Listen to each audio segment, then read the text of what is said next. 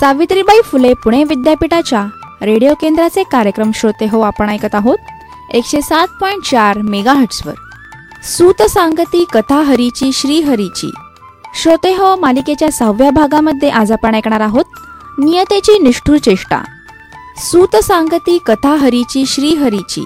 या पुस्तकाच्या मूळ लेखिका मुक्ता केणेकर शब्दांकन सुजाता कुलकर्णी वाचन स्वर नेत्रा भालेराव आणि सुधीर मोघे.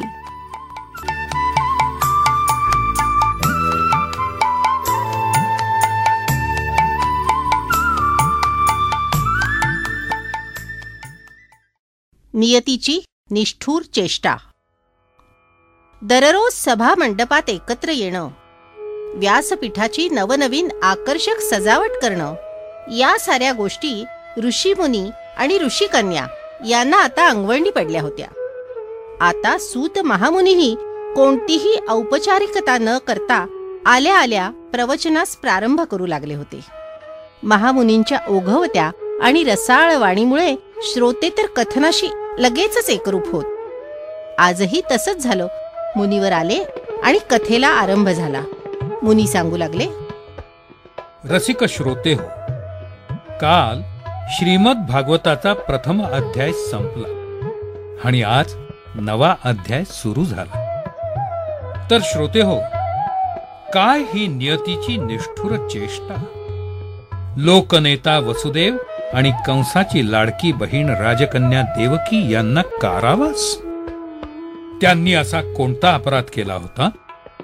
बरं तर बरं कंसानं लोकभय आणि लोकलज्जेस्तव देवकीला ठार मारण्याचा बेत तरी रद्द केला.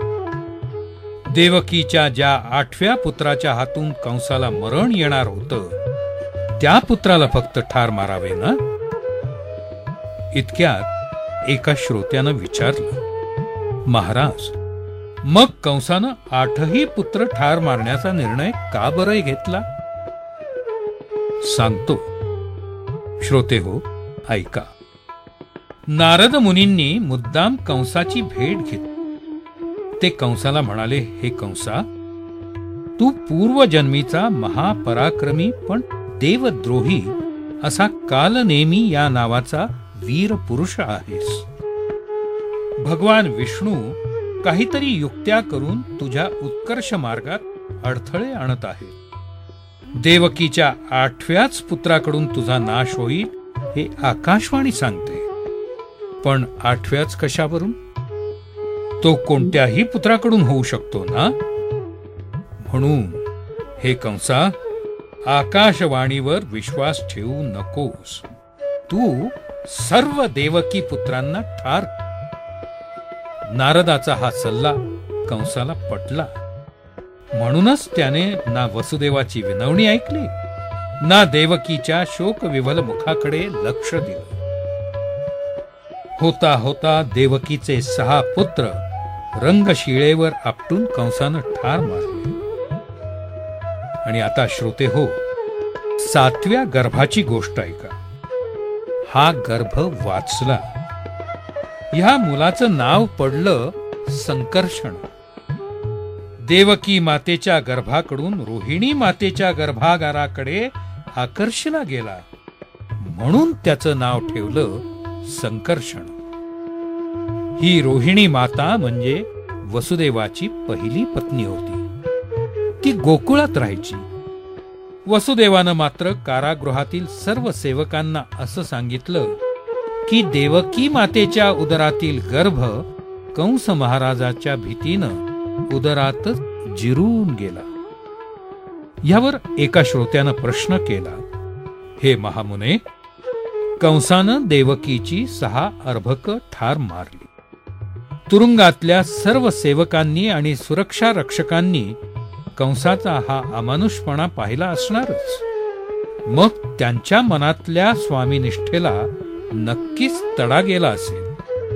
सातव्या गर्भाच्या स्थलांतराला ही वस्तुस्थिती सहाय्यभूत झाली असेल का हो महामुनी हो नक्कीच. तुमची शंका रास्त आहे. सूत महामुनी म्हणाले श्रोते हो पण या घटनेनं कंस घाबरला. देवकीचा आठवा पुत्र मोठा कपट नाटकी दिसतो आहे. मलाही आता खटनटासी खटनट उद्धटासी उद्धट या न्यायानंच वागायला हवं. असा कंसानं विचार केला. कंसानं वसुदेव देवकीची बंधनं आणखीनच कडक केली.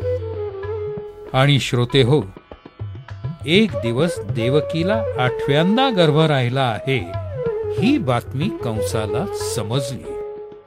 झालं. सार कारागृह सावध झालं. दिवस रात्र पहारा बसला. आठव्याच्या भीतीनं कंसाला अन्न गोड लागेना. आठवा काही मनातून उतरेना इकडे वसुदेव देवकी आपल्या आठव्या पुत्राची वाट पाहत होती. देवकी आतल्या आत सुखावली होती. मनाच्या उन्मनी अवस्थेत रमत होती. दही दूध लोणी मागत होती. ओठांवर बासरी ठेवून वाजवण्याचा अभिनय करत होती. श्रोते हो ती कधी युद्धाच्या पावित्र्यात उभी राहून गर्जनाही करत होती. चक्रगदा घेऊनी करी दैत्य निर्दाळीन निर्धारी सज्जन संरक्षीन परोपरी ब्रीद अवधारी माझे हे. सज्जन हो काय विरोधाभास आहे पहा. एकीकडे मथुराधिपतीच्या मनात भीतीचे सुरुंग आणि कारागृहातील देवकीच्या मनात आनंदाचे तरंग. रसिक हो आज इथेच विश्राम करतो. हरये नमः हरये नमः हरये नमः. सारे श्रोतेगण निशब्द होऊन परतू लागले. त्यांच्यातून येणाऱ्या अच्युतम माधवम या नामघोषानं सूत महामुनींना समाधान वाटले.